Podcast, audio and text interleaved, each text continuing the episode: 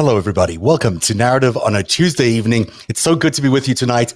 We have such an exciting show tonight. I have Erika Andersen here, who's written a great new book called Change from the Inside Out.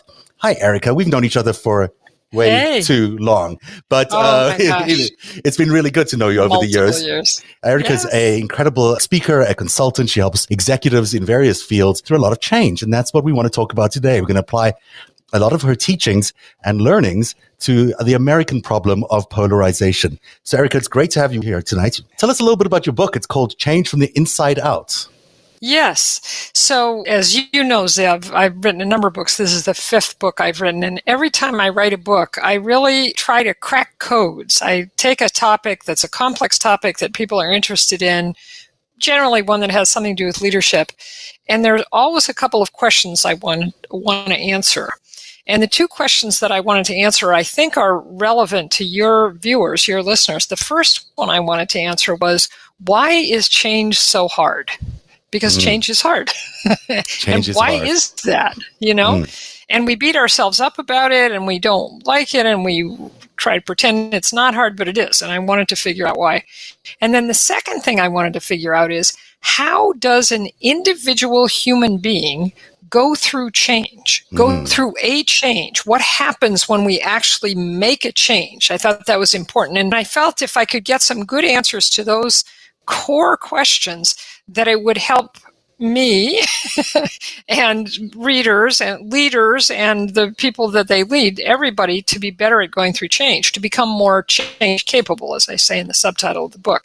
So that's what I was trying to do in writing this book. It's a great book. I really enjoyed it. I mean, it's geared for executives, Thank obviously, you. but it's fantastically easy to access for anybody who's going through change, whether it's personal change or as we are as a country going through big national change. And that's what we'll be talking about in the next segment when uh, Erika and, and I just ask you for your opinions and your questions, and we'll go through some of her strategies as to how to handle change in America. By the way, you should check out narativ.org forward slash TV, narativ.org forward slash TV. That's where you can find our new interactive player where you can do a whole bunch of things. You can ask uh, any questions. You can comment on anything you like on the little chat section on the right there. Uh, feel free to ask anything you want as we go through the conversation. Plus, we're going to ask you a quote of the day, or at least a poll of the day, which I am going to show you. Here's the poll of the day that we have for you. Do you have any friends on the other side of the political spectrum than you? The answers are none, a few, or many. You can answer that poll if you go to narativ.org forward slash TV, where you have the interactive player. You'll be able to answer those questions over there. So head over to narativ.org forward slash TV, answer the question about who you have on the friends on the on the political spectrum and where they are, and we'll get to your answers throughout the show. Plus a lot more with Erika Andersen coming up. But first, let's do the starting block.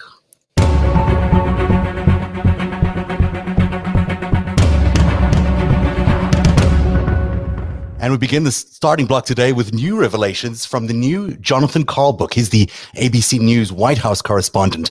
The book is called Betrayal, the final act of the Trump show. It's really good and you should get it. It's out today. Karl reports that former Trump National Security Advisor Michael Flynn and former Trump attorney Sidney Powell tried to enlist a Pentagon official to help overturn the election. Apparently, Flynn made a frantic phone call to a senior Trump intelligence official named Ezra Cohen. We know him here on the show as Ezra Cohen Watnick, who previously worked under Flynn at the Defense Intelligence Agency and the National Security Council. Where are you? Flynn asked the DoD official who said he was traveling in the Middle East. Flynn told him to cut his trip short and get back to the United States immediately because there were big things about to happen. Big things, eh? According to the book, Karl writes that Flynn told Cohen, We need you, and told the DoD official that there was going to be an epic showdown over the election results. Flynn, according to the book, urged Cohen that he needed to get orders signed, that ballots needed to be seized, and that extraordinary measures needed to be taken to stop Democrats from stealing the election. As Flynn ranted about the election fight, Cohen felt his old boss sounded manic. Karl writes in the book, he didn't sound like the same guy he had worked for. Wow, that's pretty stunning revelations there from the Karl book. You must read its betrayal. It's out now. We'll continue to follow the allegations and revelations in it on Narativ. In other news today, the jury began deliberating on Tuesday for the murder trial of Kyle Rittenhouse. The case went to the anonymous 12 member jury selected from a total of 18 possible jurors. In an unusual move, Judge Bruce Schroeder allowed Rittenhouse to pick the final jurors from a raffle drum. Yes, a raffle drum. And go ahead. Why don't you pick your own jury? That task is usually performed by a court clerk, not the defendant. And we'll be watching that interest. And as soon as a verdict comes out, you can show that the next narrative will have extensive coverage of everything that'll be going on there. Speaking of jury selection, a pool of prospective jurors for the criminal trial of Ghislaine Maxwell was questioned by a federal judge beginning today. That's two weeks before Maxwell's criminal trial is set to begin. Maxwell, a one-time companion of deceased sex offender Jeffrey Epstein, is facing a six-count federal indictment alleging she conspired with Epstein and aided his serial sexual abuse of minor girls between 1994 and 2004. She's pleaded not guilty to all the charges and will continue to follow that case on Narativ for you right here. Now, coming up next, my friend Erika Andersen has written the most incredible book about change. And she's here to talk about change, how to start it from the inside out. And we'll talk about that with her in a special edition of a town hall we're calling How to Repair Polarization in America. That's next on Narativ. Thank you for supporting Narativ and for supporting our sponsors. If you're a regular viewer to the show, you may have noticed I wear similar things every day. That's because I can be sure it matches everything else I'm wearing. Now I can stop thinking about what to wear and just embrace the radically efficient Mack Weldon Daily Wear System. The Daily Wear System is a selection of clothes rooted in smart design, made with performance fabrics, and built to work together. From breathable t-shirts and polos to stylish button-ups and shorts, underwear, and beyond. Mack Weldon makes it easy for you to dress for work, leisure, and play, or wherever your holiday season might take you. I'm wearing the Ace sweatpants right now. It's available in a variety of colors and don't get misled by the term sweatpants. These are structured and tailored and can easily be worn to informal meetings and also on travel. I've also opted for the Pima long sleeve t-shirt. The Pima cotton is really soft and you can wear it on its own or with a blazer. Again, everything is made to match and it comes in black too. That saves me time and I can focus on the things that matter, like the news. All that by wearing Mack Weldon's daily wear system. Buy Mack Weldon or products from the Daily Wear system this holiday season for 20% off your first order. Visit mackweldon.com slash narativ. That's N-A-R-A-T-I-V and enter promo code narativ. That's mackweldon.com slash narativ. Promo code narativ for 20% off. Mack Weldon, radically efficient wardrobing and uh, radically efficient producing here. here is Erika Andersen. It's so good to have you here, Erika, the author of the yes. book Change from the Inside Out you know, the reason I really wanted to have you on the show is not just because you're brilliant and so effective as a coaching consultant and also an incredible author in your book. It's really that I'm a little distressed about America right now. You know, I, you know, yes. we've been hosting the show for a few years now and it's, seems like the division and the polarization seems to be getting worse and worse and worse. There's a, you know, just a, a, tangible, and you can feel in almost everything that there's a division that seems to be getting wider and wider. And there's a study that was recently done, it's been done over the last 20 years about how divided America is really becoming. And since 1994, which I think is when you started your company, that division has increased dramatically. You can see how the median yeah. Democrats and the median Republicans have just moved apart from each other. This is based on a 10 point value scale that Pew Research does. It doesn't seem to be getting better in 21, entering 22. That division seems to be getting even wider. And that to me is very worrying because how do you solve the yes. American problem without having people on the same set of values? And yeah. it occurs to yeah. me that you are one of the perfect people to talk to about how you can do that. How do you bring everyone together onto the same page? It's an obviously a huge question and involves a lot of things that we're not going to talk about tonight. But what we can talk about is how individual people mm-hmm. can make it more likely that they can find common ground with people who have different perspectives and therefore come to some conclusions. It's the core of any good negotiation strategy. And one of the reasons that well, let me go back to what I said about what I was trying to do when I wrote this book. One of the first things I want to do is figure out why is change so hard? Why is change mm-hmm. hard for us? And so I'm saying this, this might be helpful as context. I started thinking about how different our lives are now than they have ever been at any previous time 100 years ago, 500 years ago, 1,000 years ago. If you think even 100 years ago, a person's life stayed very much the same throughout his or her life, but also the same as the parents and grandparents. I mean, if someone was a farmer, it was likely that his sons were going to be farmers and daughters. If they lived in a certain place, they were going to stay in that place. If they went to school, they would go to the same school that their grandparents did. You know, our lives up until very recently, even when I was a child, I write in the book this example of when I was a little kid, we got a television set, and then 10 years later, we got a color TV set. Even 50, 60 years ago, changes were very stately, right. kind of, you know and now those same level of, of change of innovation of black and white to color tv happen daily our lives are much more changing than they ever have been and so this history of not change it has made it so that when a change comes at us we perceive it as dangerous mm-hmm. we perceive it as threatening right? right? And we're wired from thousands of years of human history to think of sameness as safe and change as dangerous. That's normal. So when change that's comes been the way us, it is, right? It's I mean, normal. That's, that's been yeah. the way it is. So now we need to rewire ourselves to become what I call change capable, to think of change initially as neutral. Start mm. out thinking of it as neutral so that we can be open to seeing whether or not it's positive. So I look at this polarization and I feel like what's happening is we look at people who have very different ideas than we do. Mm-hmm. And the idea of coming closer to them is a change on, from either side, and it feels dangerous and threatening. So we dig in our heels and we stay in our corner and look at these other people and say they're dangerous, they're threatening. We need to not come to where we can talk and see how much overlap there is. We need to get rid of them. We need to overcome them. We need to excise them you know and why is that is that because we're worried about there being a scarcity of things that you know that power is limited or that economic resources are limited Do, are we no, I, I think it's deeper than that, Zev. Mm. I think it's just this very deep historical, you know, 200 years ago, most change was dangerous. Mm. Changes were things like there's a famine or, right. you know, there's a plague or there's a war. It was dangerous. And it was the safe bet almost always to come back to a previous known, a previous mm. known condition.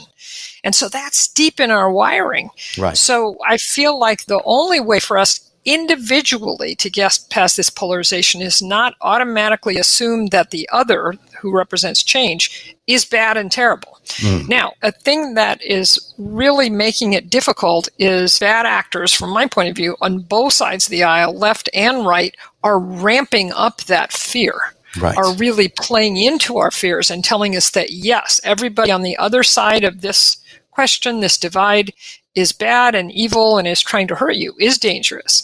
And I think that just ramps it up. You're so right about the external forces that are impacting our polarization because we've seen it obviously yes. come from foreign countries, but some of that has now been adopted by people in America, the same strategies.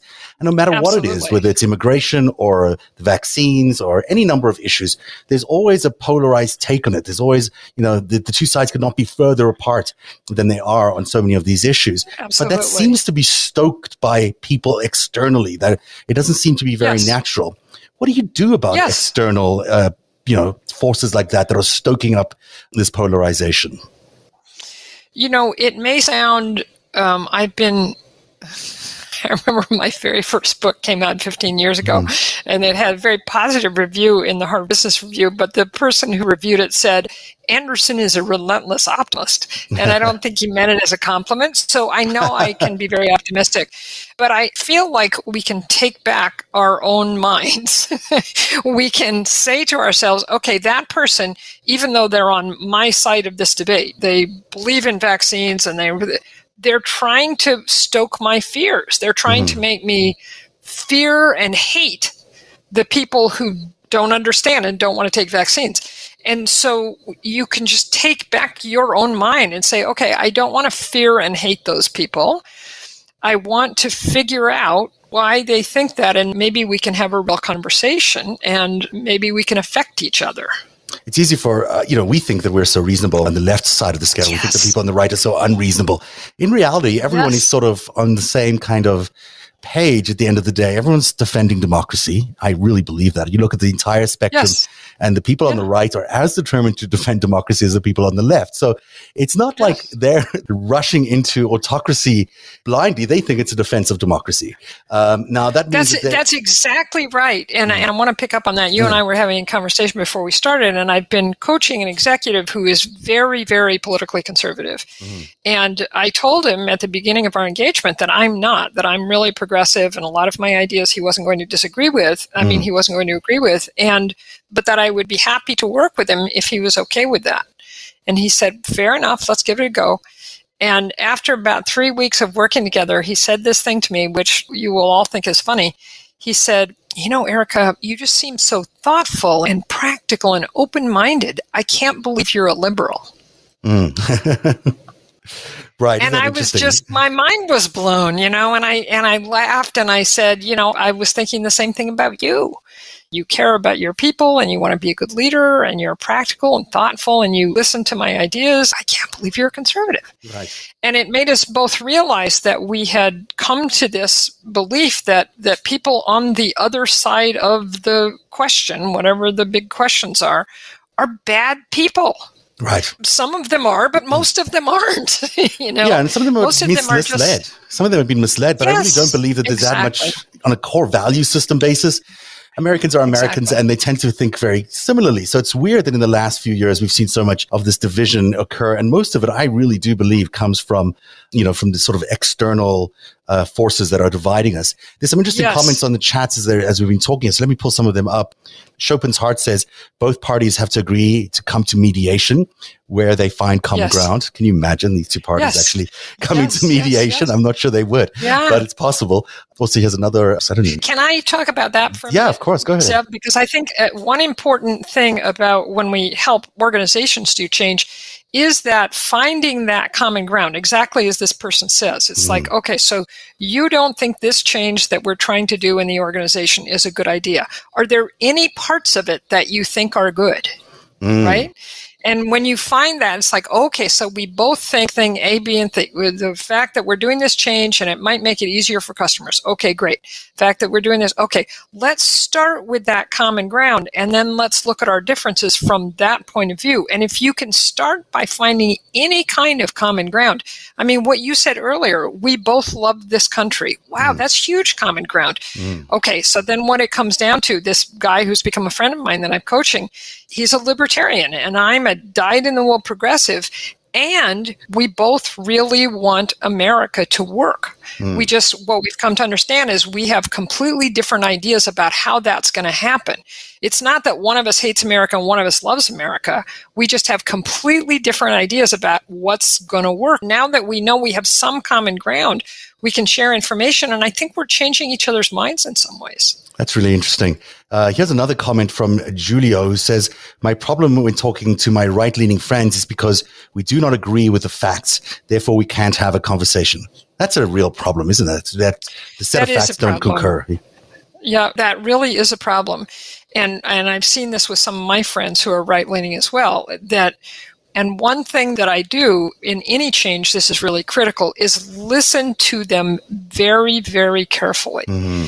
Because underneath their facts are assumptions. They're making assumptions about things and they pull these facts, which are often not facts, to support that. So I really try and get underneath their facts to see what they're assuming. And then sometimes I can kind of unhook them from their assumptions. Right. So, what's you know the difference I mean? between their assumptions and their facts? Because the facts are, you know, vaccines work, but their assumption is that vaccines can also maybe cause long term damage or are not tested or might be a, a, means to survey them or monitor their every move. Like that's those are assumptions. We both agree, I uh, think, that they work. Yes. Well, maybe but even underneath that like oh you know bill gates is trying to follow you this yeah. you know whatever underneath that is they're just afraid their mm. underlying assumption is this is a scary thing that I don't know enough about. Now, I can buy that assumption. It is a scary thing, mm. and we don't know as much about the vaccines as we would if they'd been around for 10 years. And so, if you can get down to that underlying assumption, I've actually had this conversation with somebody. It's like, oh, okay, so this just seems a little dicey to you, even though there's been a lot of research, it hasn't happened for a long time. And for a long time, it was just an emergency use authorization. That seems scary to you. That doesn't feel safe to you. Mm. And the person said, yes. So it's and the I fear. Said, okay. It's the fear. Yes. We're coming yeah. down to the core thing about where both sides, I should say, are scared of what might be next. Are scared of the change, are scared of what the other side That's exactly is bringing right. us. So you tackle that another in the book. Thing I'll sh- oh, sorry. Yeah, yeah, Another thing I'll share with you mm. from the book is that when I really wanted to understand what any of us goes through when we go through a change, what I came to through observation and then talking to a lot of people and gathering a lot of data is that when a change comes at us, especially if it's a real change, if it's different from what we've heard before, like if you're talking to somebody on the other side of the aisle, mm-hmm. we first, and this is a protective mechanism, our first impulse is to think of that change as being difficult, costly, mm. and weird. Difficult, costly, and weird. That's our first reaction. Weird. Yes. yes. And that's different from what, right? And difficult means I don't know how to do this. And other people are going to get in the way of me doing it. It's just hard. It's just there are obstacles, right? Right. Costly, and this is really important when you think about masks and vaccines, and costly means it's going to take from me things I value. Mm right? Yeah. And that's not, I mean, maybe time or money, but more importantly, identity, reputation, power, relationships. Mm-hmm. It's going to take from me who I freedom, right? These important things I think it's going to take from me. And weird just means strange. This is not how we do things around here, right? Right. So those are three and, things that be- begin to affect the first reaction you have is those reactions to anything coming at you that might be yes. terrifying or different yes. or yes. okay.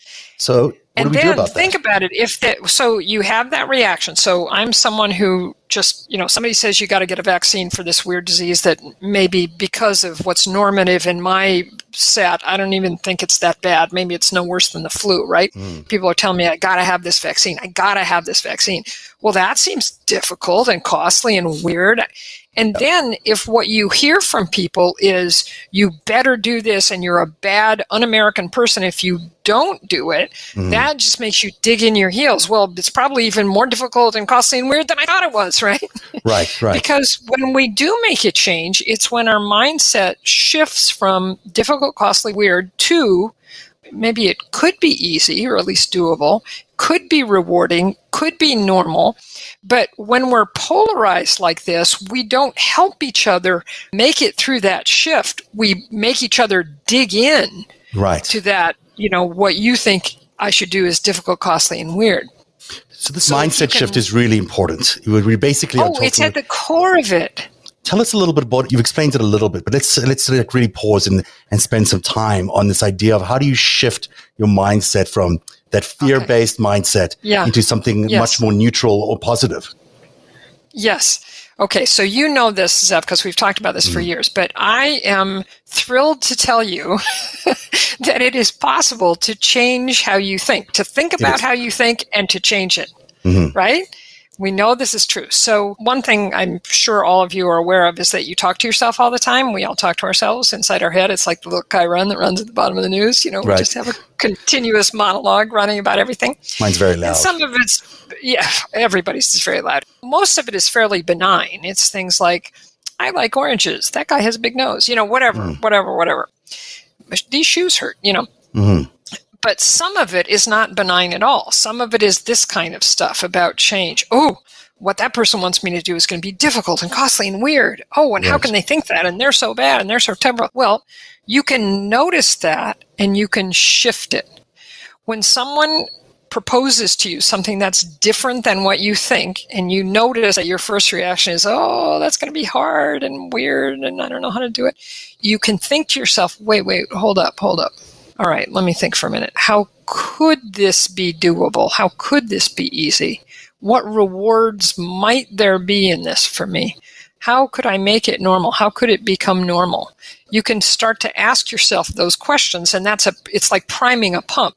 That's a, a prompt for you to begin to think. So you actually have to intervene in your own thoughts. You have to yes. realize that you're thinking a certain way and have an intervention with yourself. Like take a pause, exactly. ask yourself the questions, you know, can I think about this differently? Is it possible that this is is something that could be useful to me, could be something positive for me? Precisely. And at least get to a yes. neutral point of view and it's you're listening carefully. Yes. Otherwise yes. you're prejudging. Yes, that's exactly right. And the beautiful thing about this, it's kind of like, you know, that thing they tell you on airplanes, put on your own mask before attempting to yes, help others, right?